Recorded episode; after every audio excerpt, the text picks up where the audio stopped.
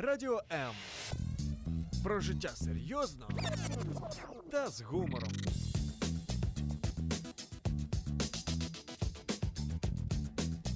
Радіо М.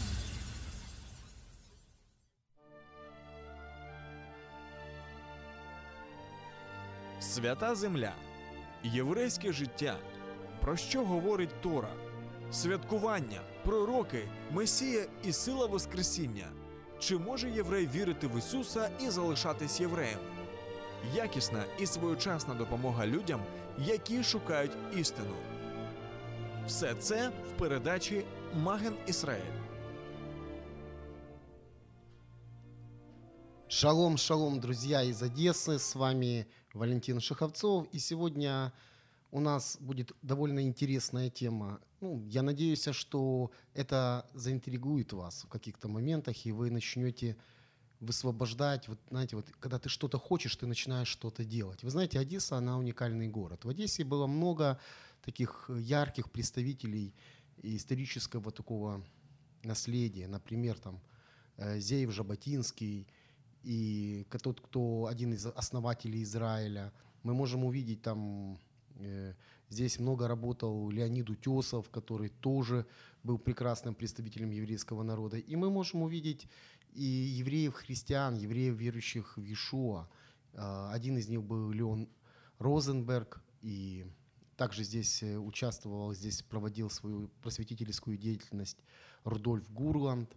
И сегодня я хочу представить вам человека, э, нашего гостя, это пастор, это мессианский пастор общины Новый Иерусалим, э, руководитель э, Одесской миссии «Евреи за Иисуса».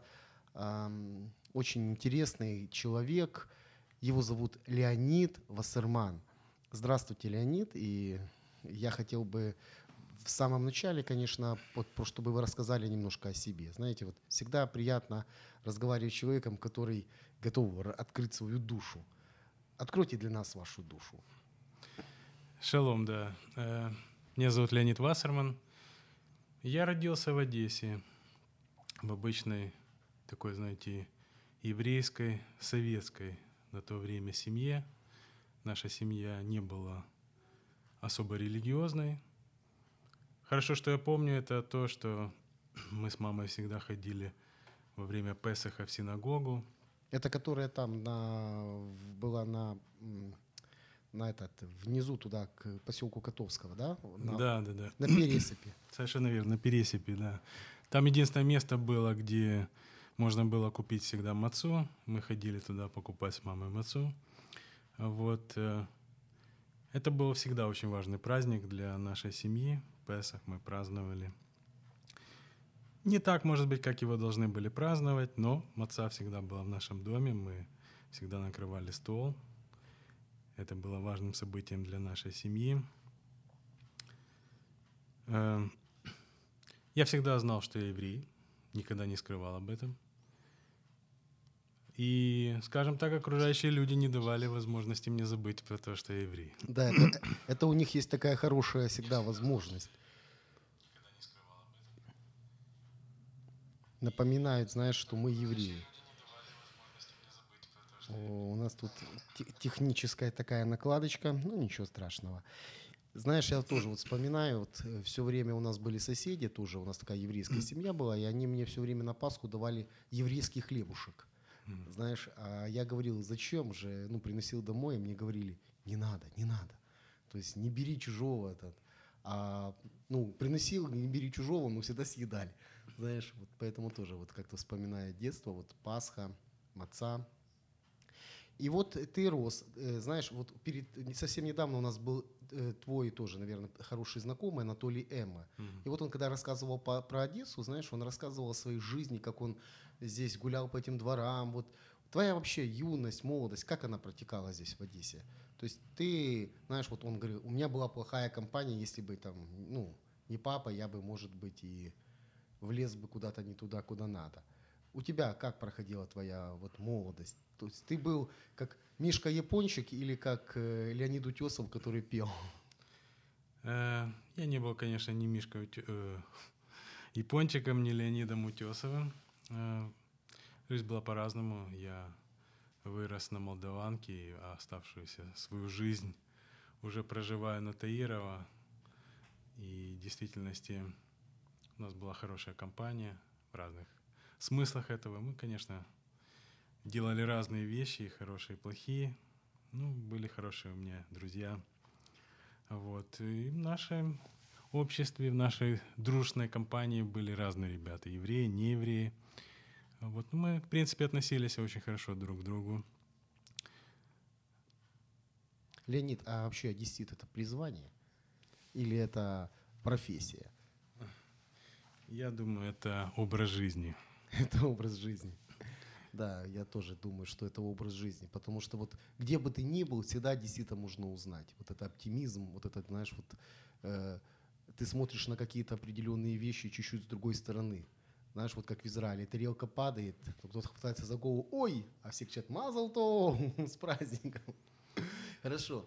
И вот как ты вообще, по твой путь к Мессии, расскажи, пожалуйста, как ты пришел к познанию еврейского Мессии Ишуа? Э, Интересно, что первый раз вообще, даже для меня как-то это особенным является таким моментом. Э, Первый раз э, в руки я взял Библию, когда мне было 13 лет. Моя мама откуда-то ее принесла, это было тогда очень таким необычным явлением получить руки, в руки Библию. Мне было 13 лет, и я э, прочитал Библию, Ничего не понял. ты знаешь, я вынес несколько таких очень э, важных для себя уроков из того. Я понял, что я принадлежу к избранному народу.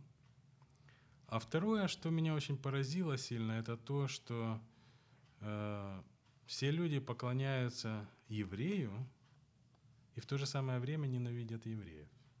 Я помню в, этом каком-то таком открытии, я тогда пришел э, в школу, и был какой-то такой как бы инцидент, опять связанный с тем, кто, кто-то выразился так не очень негативно против евреев. И я вот сказал, как вы можете поклоняться еврею и в то же самое время ненавидеть евреев? Это в советское время еще. Ну да, конечно. Тебя вызвали на пионерскую или комсомольскую эту? Нет, ну, меня никуда не вызвали. Но суть вопроса в том, что для меня это было таких, ну, как бы два момента очень важных на то, ну, в тот период времени. Это все, что я как бы для себя вынес из э, того, что я прочитал Библию. Ты знаешь, очень интересно, вот, вот, вот это твое вот второе особенно, что э, ты увидел в Иешуа, в Иисусе еврея. Знаешь, для многих верующих евреев это целый процесс. Многие евреи, ну, как бы не евреи, приходя, приходя в э, церковь, в христианскую церковь, проходит целая эволюция, прежде чем увидят в Иешуа, в Иисусе еврея. У тебя это произошло сразу. Вот я, знаешь, как-то даже мне очень интересно, вот Вспоминаю вот Якова Дамкини, когда он читал, открыл книгу, вот этот, открыл первый раз Новый Завет, и говорит, первое, что меня впечатлило, это родословие Иисуса Христа, да, сына Давидова. И говорит, я не понял, говорит, что они мне дали. Я ждал христианскую книгу, а мне дали еврейскую книгу. Я ну, пошел к своему знакомому и говорю, что ж ты мне дал? Что ты мне еврейскую книгу дал? Он говорит, так это и есть еврейская книга, Новый Завет. Вот такая была история. И вот ты пришел, ты, ты, ты получил вот первое прикосновение, ты прочитал Библию. Они еще, это, наверное, были такие маленькие. Я помню тоже первый раз, когда читал, они были такие маленькие-маленькие, такой шрифт был мелкий-мелкий, лупой, под лупой читал. Такой, такая Библия была? Или вот М. эти старые, большие вот такие? Нет, это была Библия уже, можно сказать, э, такого приличного издания. Вот. э, Это была православная Библия, точно помню. А, Ну, вот такое было... а, Ну, крест вот этот. с, э, Да, да, да. Вот. Но суть вопроса, что это где-то мама ее взяла, ей дали очень так это э, на время почитать, и чтобы она вернула ее назад. Да, да, я помню. Это книги, которые давали почитать на ночь. Я так прочитал «Мастер Маргариту» за одну ночь. Вот. э, Но это было для меня очень таким важным событием, да, скажу. Ты знаешь, э, как-то сразу для меня было понятно, что Иисус э, еврей. Вообще открываешь Новый Завет, и ты понимаешь, что ты читаешь еврейскую книгу. Если кто-то говорит о том, что э, у него есть сомнения, у меня нет, не, не было никаких сомнений ни тогда, ни сейчас. Ты открываешь Новый Завет, и ты понимаешь, что ты читаешь еврейскую книгу. все говорится о евреях, все события происходят с евреями. В, в Иудее. Да, и все происходит в Израиле, да, поэтому... Да, я понимаю. И вот ты еврейский мальчик, который увидел еврейского мессию, и ты попал в церковь. Или как, как это произошло вообще? Как произошла твоя, ну, знаешь, вот это вот есть такие термины, вот твоя встреча с Иешуа, с Иисусом. Как ты э, увидел, обратился, или, я не, ну, знаешь, вот существует много терминов, но вот как произошел вот этот миг, момент, когда ты сказал, вот, я еврейский мальчик, иду за тобой еврейский мессия? Ну, э, скажем так, э, э, моя жена, она сделала первые шаги э, навстречу к Иешуа. Она познакомилась с верующими, наша соседка, ей свидетельство, она была евангельской верующей. Она и свидетельствовала об Иешуа.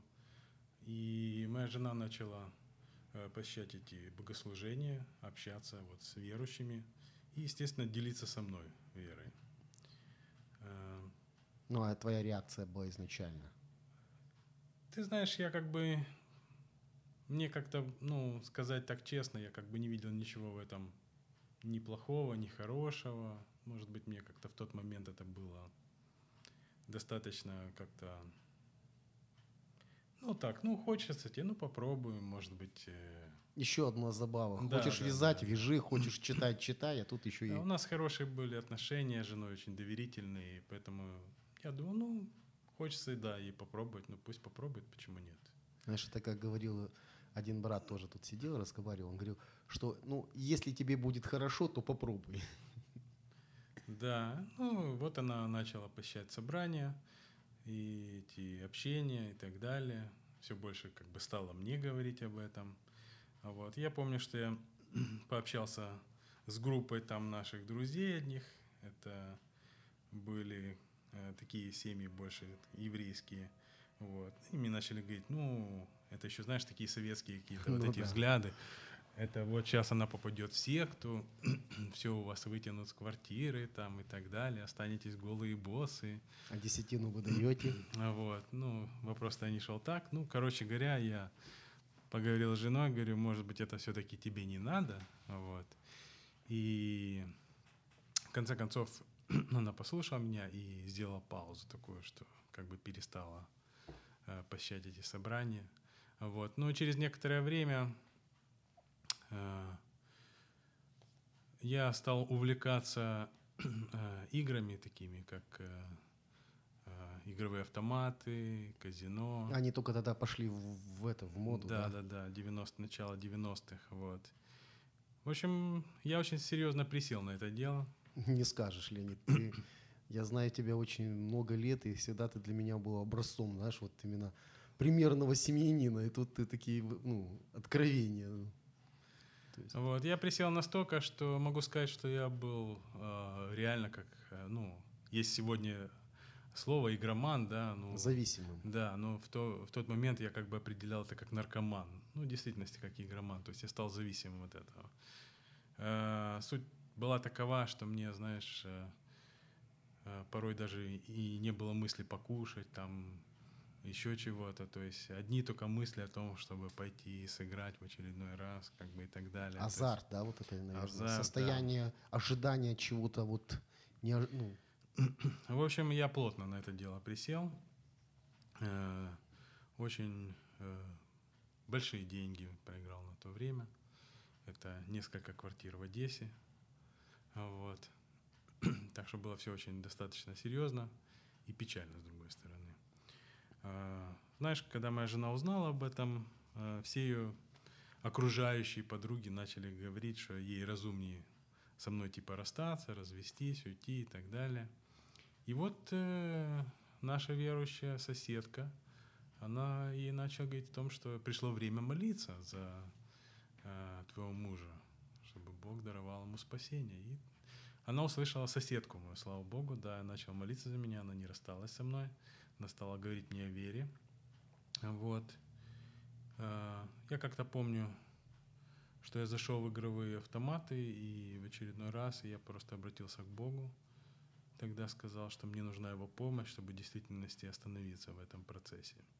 Вот. Как бы знаешь, такая фраза, которая может быть э, для всех очень популярна. Если ты есть, помоги мне. Ну да, кстати, вот с этой фразы очень много людей и начинали свой путь за Богом.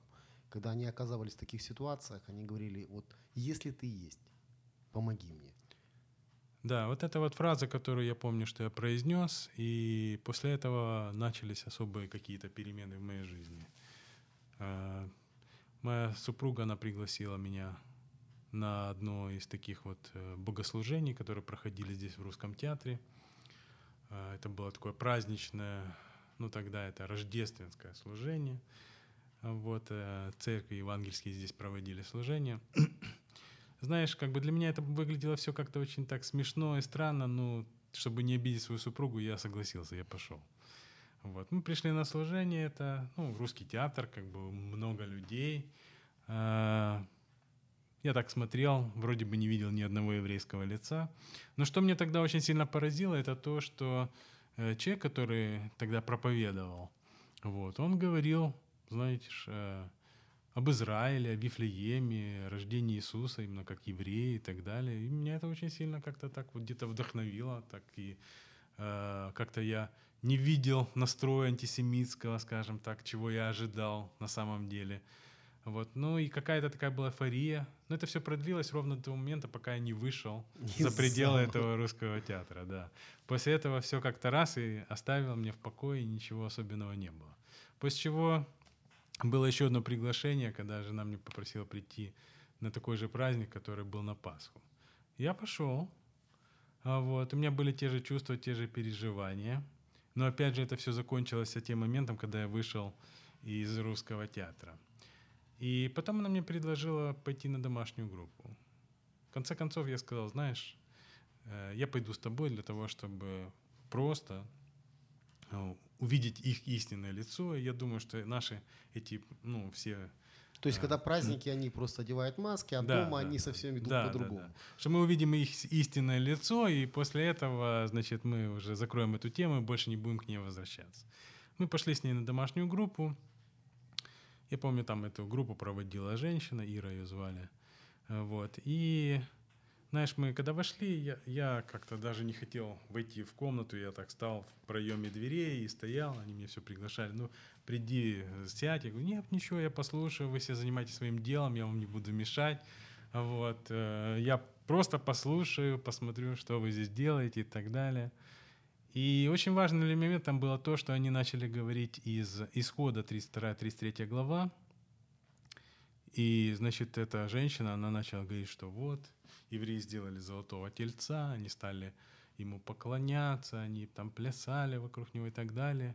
И это я все воспринял на тот момент, знаешь, как э, такой антисемитский выпад. Ну да, конечно. Я подумал, вот опять, А почему опять мы? опять вот, значит, вот евреи во всем виноваты и так далее. То есть, и я тут сказал так, Оля, пошли, мы должны уходить уже, все.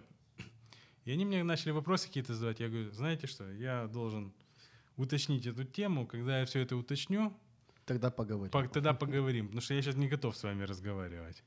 Вот. И мы поехали по дороге, я помню, мы заехали. Единственное место, где можно было тогда купить Библию, это была христианская книга на э, Екатерининской и Да-да-да, на Большой Арнаутск, э, Малый Арнаутск. Малоарнаутская, Екатерининская, да. Тогда еще Воровская была. Мгм. Вот. Мы заехали и купили Библию, я домой, значит, читать, чтобы... А суть вопроса в том, что, ты понимаешь, я не знал, откуда они это читали. И мне пришлось с самого начала это читать все, начиная с бытия.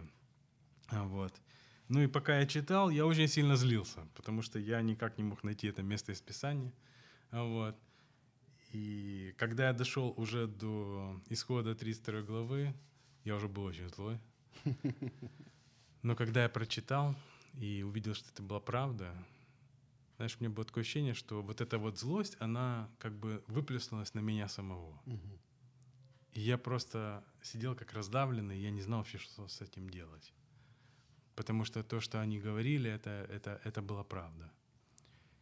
И потом моя жена, она спросила, «А как ты насчет того, чтобы сходить на богослужение? Я говорю, ну давай попробуем. И мы пошли на богослужение. Я не знаю, что происходило, но сегодня я могу это описать, как в действительности было прикосновение Бога. Бог ко мне прикоснулся, и я, может быть, не все понимал и так далее, что там. Ну, там был призыв к покаянию, и я вышел э, для того, чтобы помолиться молитвой грешника.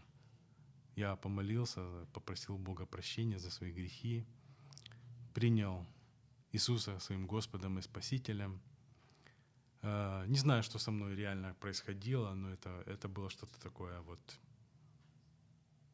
неописуемое. Ну, интересно, что как закончилось служение, я вышел на улицу. И опять все прекратилось. Не-не, нет, я вышел на улицу по привычке, знаешь, достал свою папироску сальвы, закурил, а, вот. А верующие начали выходить со служения и подходить ко мне, знаешь, и здороваться со мной, как бы там, э, поздравлять меня. А ты с папироской А сальвой. я с папироской сальвой, да. И ты знаешь, вот что было интересно, это то, что я вдруг начал эту папироску прятать.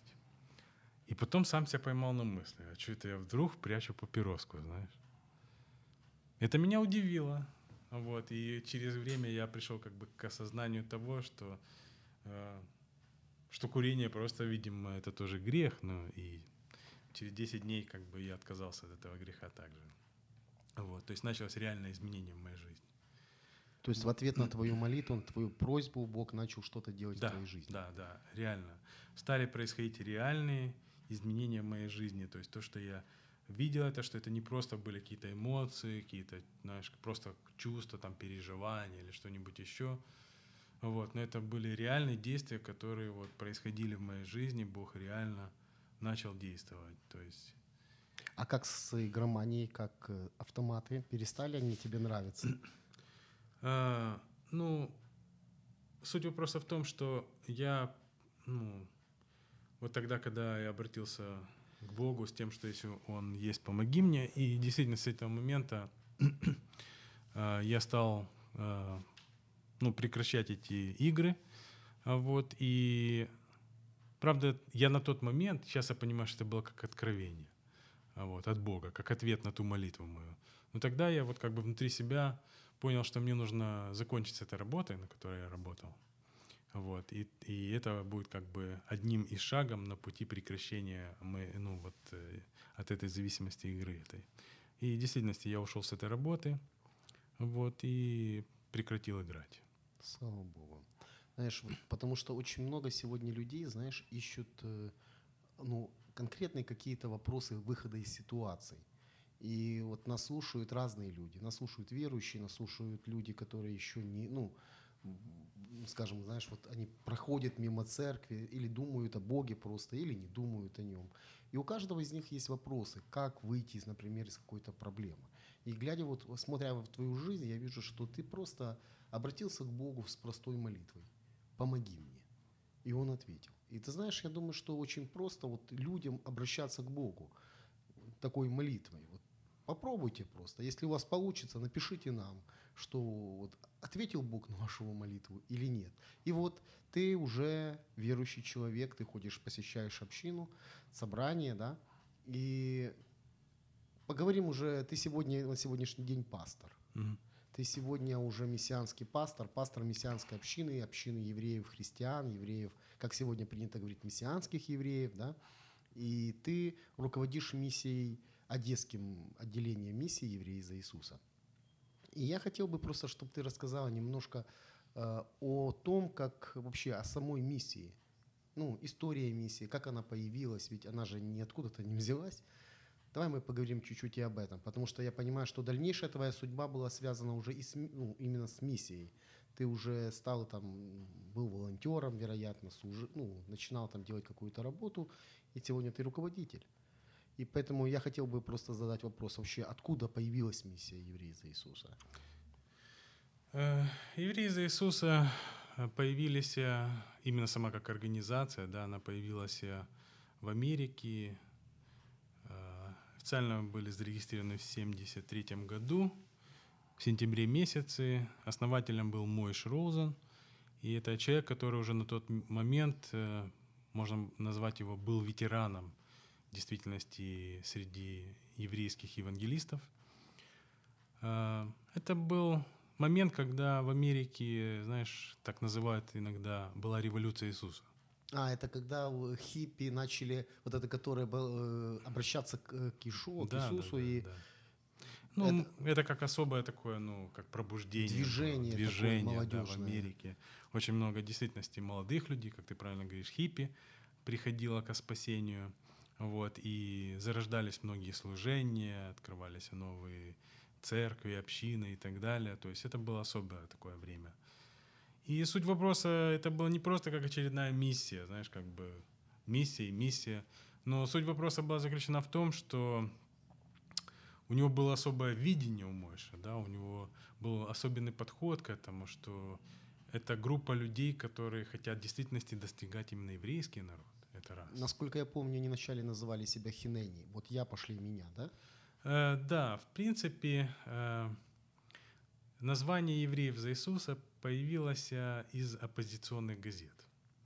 То есть пока э, миссия не была зарегистрирована, да, то они называли в действительности себя Хинени. Вот я пошли меня, за слова Исаи. Да, пророка вот. Исаия.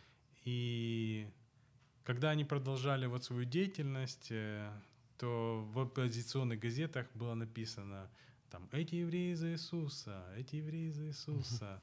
И вот, м, ну, тогда первоначальные евреи за Иисуса, да, они сказали, о, хорошее название для нас. Да, они хорошо нам придумали. Да, да, Хорошие маркетологи. А Вот. И в действительности, потому что само название, оно как бы уже говорит, кто мы, что мы и зачем мы вообще... Да, здесь- но это отображает сущность вообще миссии. Да, то есть это очень как бы в действительности было классно в том отношении, что э, это сразу говорит о том, кто мы есть и зачем мы существуем, потому что вот как, например, один мессианский пастор, он сказал, что раввин мессианской общины, он сказал, что э, нас очень часто называют евреи за Иисуса.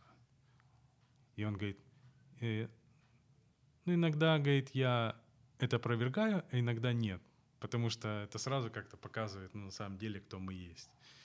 Вот. Поэтому в действительности очень часто многих э, мессианских верующих называют евреями за Иисуса. Ну да, ты знаешь, вот просто знаешь, вот саму терминология, термины, да, многие, я знаю, мессианские верующие, они не любят называть себя христианами, потому что они аргументируют то, что это была история христианской церкви, она была не очень хорошая, и поэтому евреи как бы воспринимают слово христианство немножко так, оппозиционно.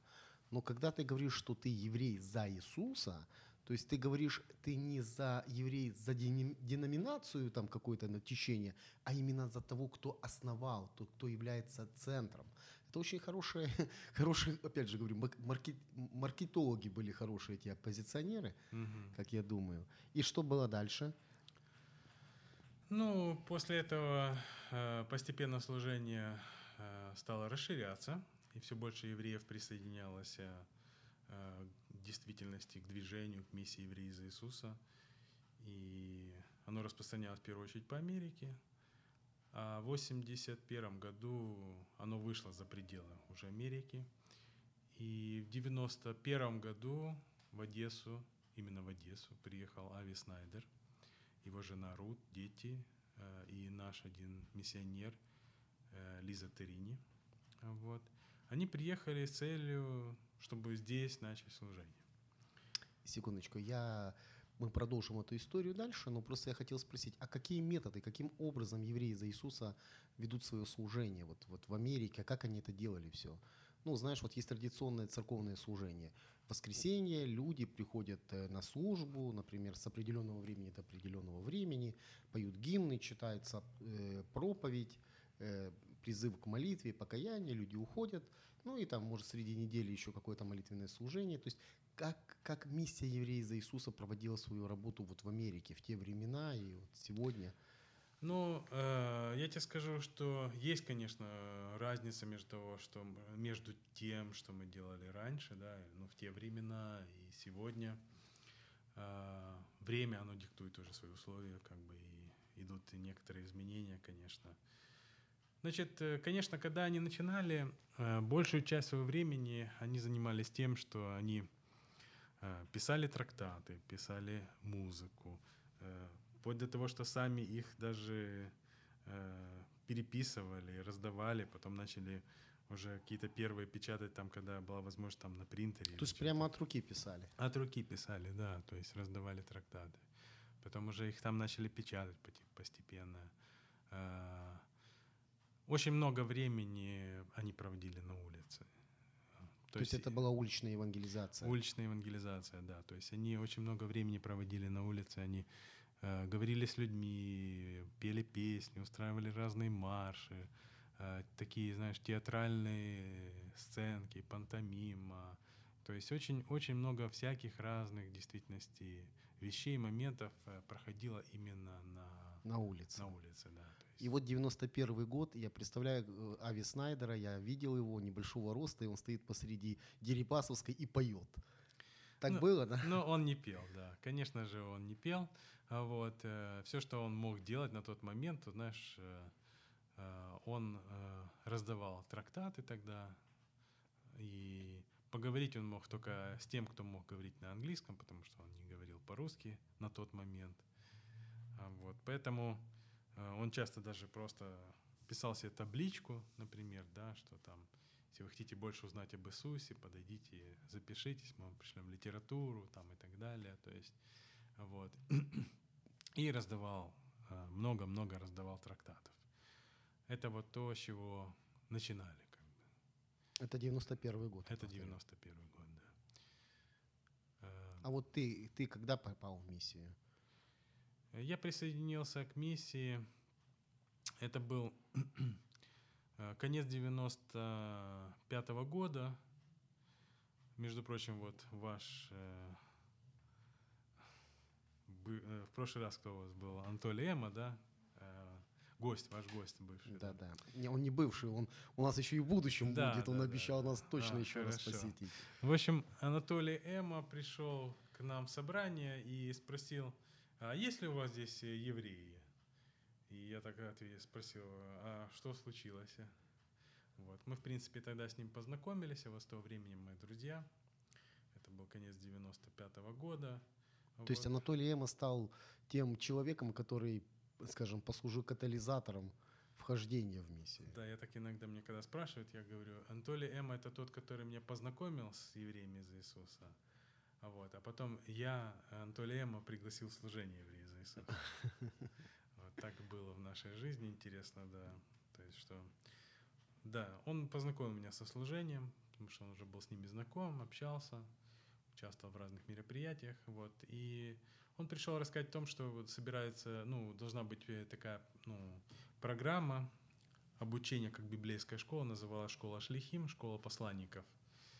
И спросил, если мне интересно, то я могу, дал мне адрес, как связаться с евреями за Иисуса. Я связался с евреями за Иисуса. Вот. В тот год я не попал на эту школу. Не знаю, какая была истинная причина, но, в общем, я не попал. Ну, думаю, что в этом тоже был Божий план, потому что э, две недели я был связан с Ричардом Харви. Вот, две недели я э, возил Ричарда Харви в семинарию, Одесскую богословскую семинарию, и из семинарии я его возил в офис, где проходили занятия для стафа евреев за Иисуса и волонтеров. Вот. И мне так повезло, что, знаешь, две недели Ричард э, учил меня. А Ричард Харви э, для слушателей кто это? Э, кем является Ричард Харви? Ричард Харви на тот момент и сегодня вновь он является руководителем лондонского отделения служения евреев за Иисуса. Также он доктор богословия, а, очень хороший специалист в иудайке, в иудаизме. А, вот, в действительности сегодня очень востребованный человек, которого желают пригласить разные места для того, чтобы он послужил и в действительности мог то есть тебе учить. повезло с таким человеком быть просто рядом. Да, и мне повезло, что не просто я был рядом, а что этот человек меня две недели учил, вот. И знаешь, вроде бы все было так просто. Он со мной две недели говорил из Нагорной проповеди. Но с каждым днем я просто все больше и больше хотел быть частью евреев за Иисуса. Я смотрел на Ричарда и думал, такие люди служат с евреями за Иисуса, и я тоже хочу быть евреем за Иисуса. Ну, в плане того, что именно, ну, как бы быть частью этой организации. А, и потом в конце нашего уже э, этого двухнедельного периода, я его спросил, как я могу быть э, евреями за Иисуса? И он говорит, ну ты обратись просто к местному руководителю и все, как бы, то есть это... И в действительности я обратился к местному руководителю, тогда здесь был руководителем Влад Лейбовский. А, Он говорит, ну, прими решение просто, знаешь, э, один раз в неделю, пару часов выделять для служения в качестве как волонтера. И я принял решение, оказалось, что это на самом деле не так уж легко и просто, знаешь, как бы выделить э, два часа в неделю для того, чтобы делать каждую неделю, допустим, какие-то дела, быть посвященным. Да, я тебя понимаю. Знаешь, вот иногда бывает, кажется, что ж такое два часа? Два часа на самом деле это столько много нужного времени, которого тебе всегда не хватает. Я вначале тебе скажу так, знаешь, когда он мне сказал, ну там два часа прими решение, я сказал, что такое два часа? Я могу там целый день найти или что-нибудь еще, но в процессе я понял, что он был очень мудрым братом, и он знал, о чем он говорит. Вот, что оказывается постоянство это самое трудное. Ну, чтобы быть постоянным, в действительности следовать этим правилам и так далее. Это знаешь, у нас есть такая, ну, у меня есть хорошие друзья, у них была практика 5 минут в день помолиться за Израиль. И это время было 9 часов, с 9 часов до 9.05. И вот мне делились, э, они говорят, ты понимаешь, вот ровно в 9 часов наступало что-то такое важное, что вот просто невозможно. Вот, вот, вот ровно 9, 5 минут всего лишь. И говорит, и что-то случилось. То вода прорвала, то ты едешь в маршрутке, то дети плачут. И говорит, вот и самое тяжело, говорит, в этот момент было просто остановиться и быть верным. Вот этих 5 минут хотя бы. А у тебя целых 2 часа. Я представляю, как тебе было легко. Да, ну и потом впоследствии э, меня пригласили на для меня первую тогда компанию, евангелизационную компанию. Проект проходил в Москве, это 96 год, июнь месяц. Особое время, месяц, конечно, компании. Это вообще потрясающе, честно говоря. Это было очень трудно физически, но было благословенно, знаешь, духовно и вообще как бы это общение, это ежедневные как бы э, служения и все остальное. После возвращения с компании я прошел миссионерский тренинг, и с ноября 96 года я стал э, сотрудником Евреев за Иисус. Да. Э, знаешь, вот что было, я понимаю, конечно, что этот вопрос, он так как-то, а скажи мне, именно основные цели и задачи миссии. Понятно, что основные цели и задачи миссии – это благовествовать евреев. Но вот знаешь, есть как-то, вот мы затронули сейчас такие вот момент, как постоянство. А, вот скажи мне, какие основные ценности миссии евреев за Иисуса? Ну вот смотри, а, мы как бы на сегодняшний день мы э, делаем такое определение для себя, что мы существуем для того, чтобы неуклонно следовать плану Божьему по спасению еврейского народа. Это как бы мы определяем вообще, для чего мы существуем. Да? Э, наши основные ценности — это страстное желание спасти погибающих, э, преданность служению и командная работа. То есть это то, на чем мы, как бы, знаешь, делаем такие вот главные упоры э, именно в самом служении.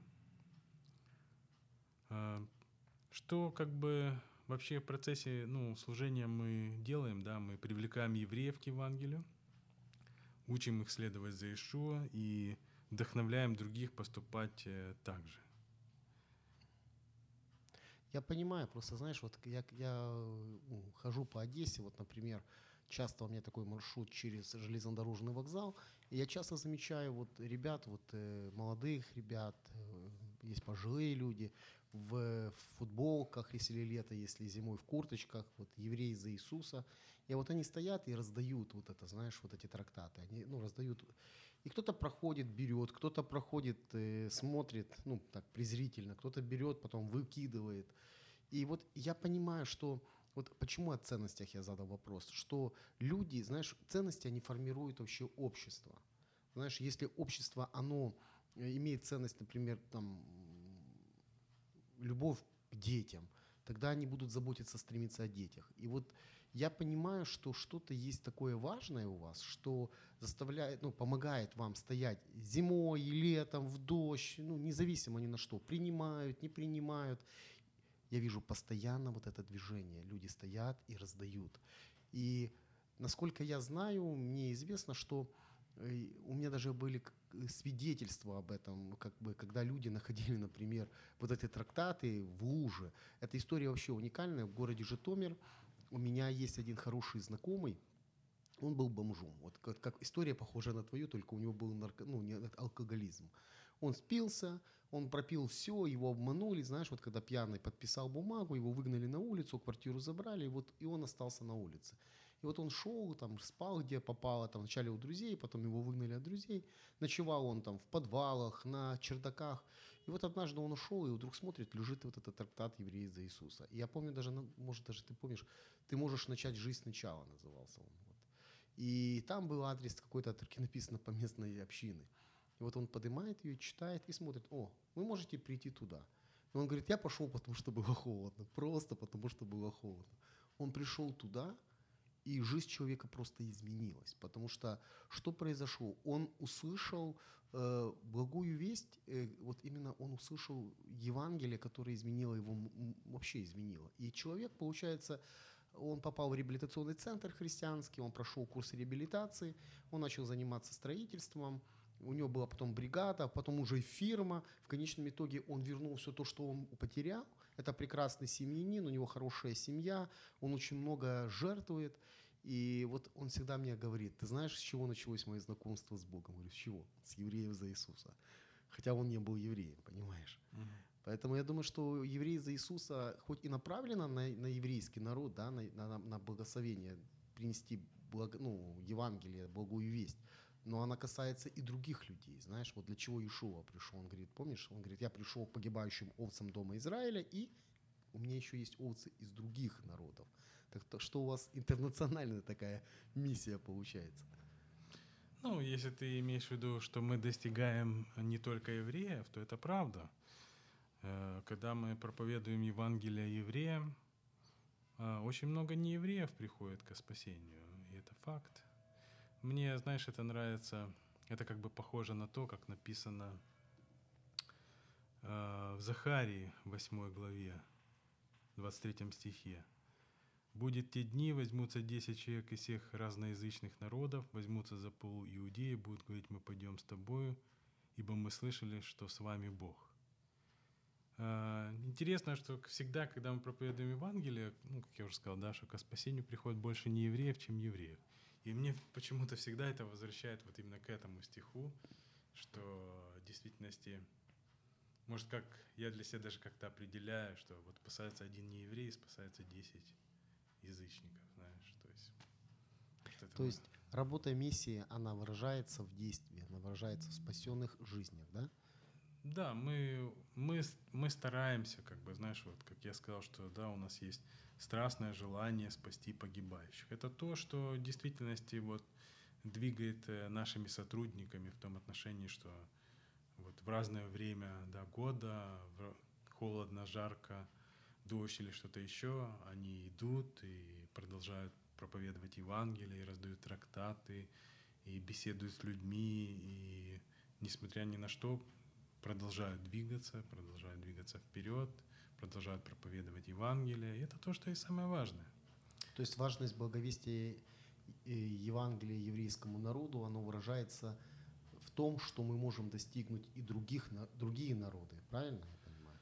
Ну, конечно. А, знаешь, а, одним из как бы таких э, стихов из Писания, да, которые являются важными для всех, кто вот служит евреям, например, да, и для нас, конечно, тоже евреев за Иисуса, это Римлянам 1.16, да, где написано, что не стыжут благовестное Христова, да, которая сила ко спасению всякому верующему, во-первых, иудею, потом елену.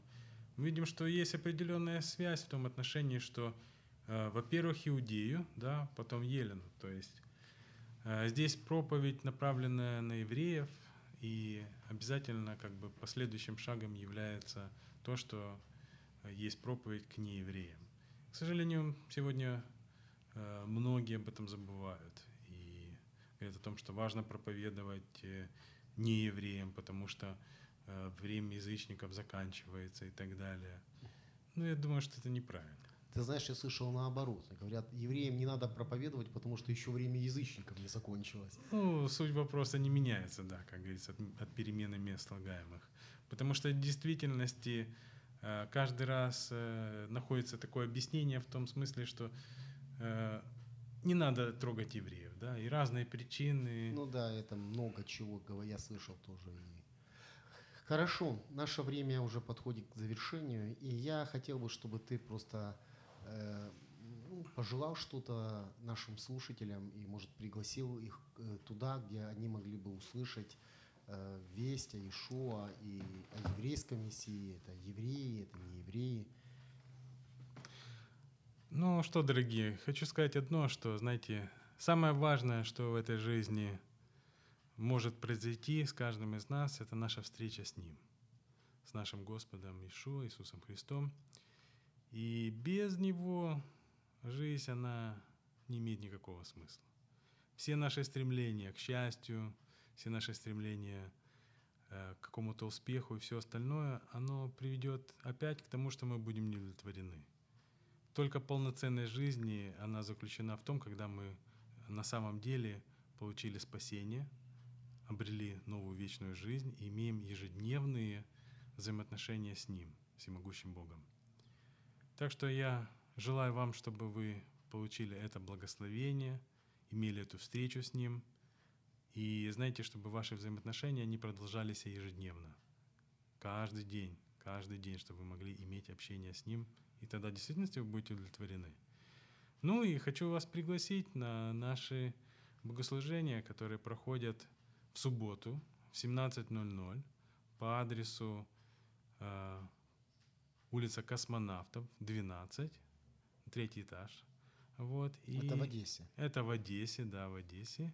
Это Черемушки. И также у нас есть служение на поселке Котовского, Бочарова, 37, каждую в пятницу в 18.30.